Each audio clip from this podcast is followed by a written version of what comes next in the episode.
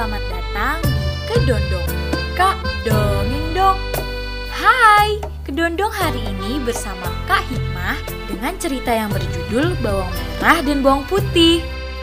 Pasti kalian udah gak asing lagi kan sama cerita yang berasal dari Riau, Melayu Indonesia. Yuk simak ceritanya.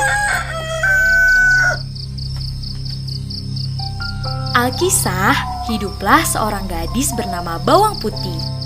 Ia tinggal bersama ibu dan kakak tirinya yang bernama Bawang Merah. Ibu dan kakak tirinya memiliki sifat yang jahat.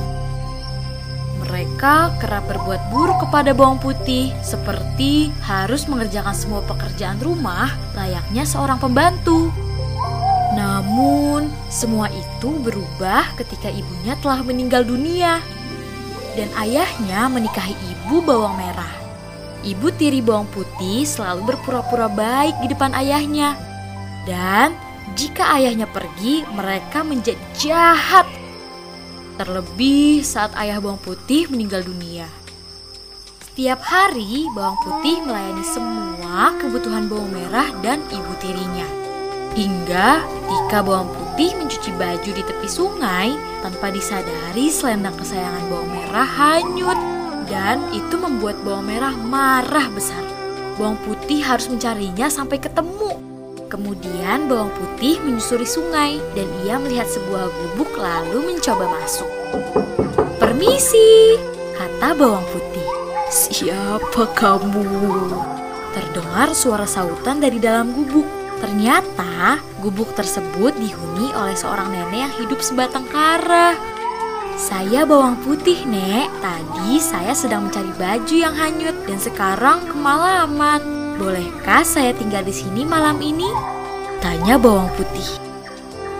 Boleh, Nak. Apakah yang kau cari berwarna merah? Tanya nenek. Ternyata nenek tersebut yang menemukan selendangnya. Nenek itu akan mengembalikannya dengan syarat bawang putih harus menemani si nenek selama satu minggu.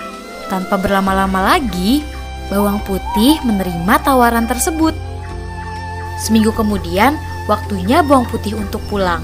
Karena selama tinggal di sana, bawang putih sangat rajin. Nenek itu memberikan selendang yang ia temukan dan memberi hadiah kepada bawang putih. Bawang putih boleh memilih satu dari dua labu kuning untuk dibawa pulang sebagai hadiah dari si nenek.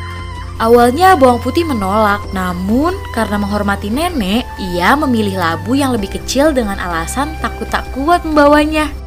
Bawang putih pun segera pulang dan menyerahkan selendang tersebut kepada bawang merah. Setelah itu, ia segera ke dapur untuk membelah labu tersebut dan memasaknya.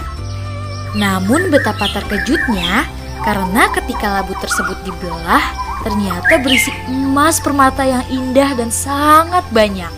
Ibu tiri bawang putih yang tidak sengaja melihatnya langsung merampas semua emas permata dan memaksa bawang putih untuk menceritakan dari mana mendapatkan labu ajaib. Bawang putih menceritakan dengan sejujur-jujurnya. Mendengar cerita tersebut, muncullah niat jahat di benang ibu, ibu tiri yang serakah itu.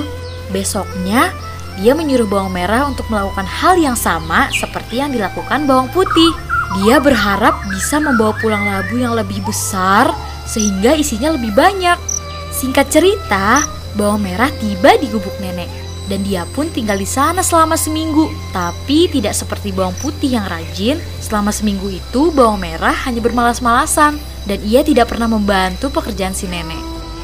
Seminggu telah berlalu, nenek itu membolehkan bawang merah untuk pulang. Dengan perasaan heran, bawang merah pun bertanya, Bukankah seharusnya nenek memberikan labu sebagai hadiah karena menemani nenek selama seminggu? Tanya bawang merah. Nenek itu terpaksa menyuruh bawang merah memilih salah satu labu yang ditawarkan. Tanpa berpikir panjang, bawang merah langsung mengambil labu yang lebih besar dan segera berlari Sesampainya di rumah, ibunya sangat senang melihat anaknya membawa labu yang besar. Dia berpikir pasti emas di dalamnya cukup banyak.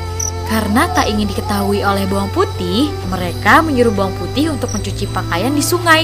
Setelah itu, mereka membelah labu dengan di luar dugaan bukan emas permata yang ada di dalamnya, melainkan berisi ular, kalajengking, dan hewan berbisa lainnya. Dengan cepat hewan-hewan itu keluar dan menggigit bawang merah dan ibunya yang serakah. Tamat deh.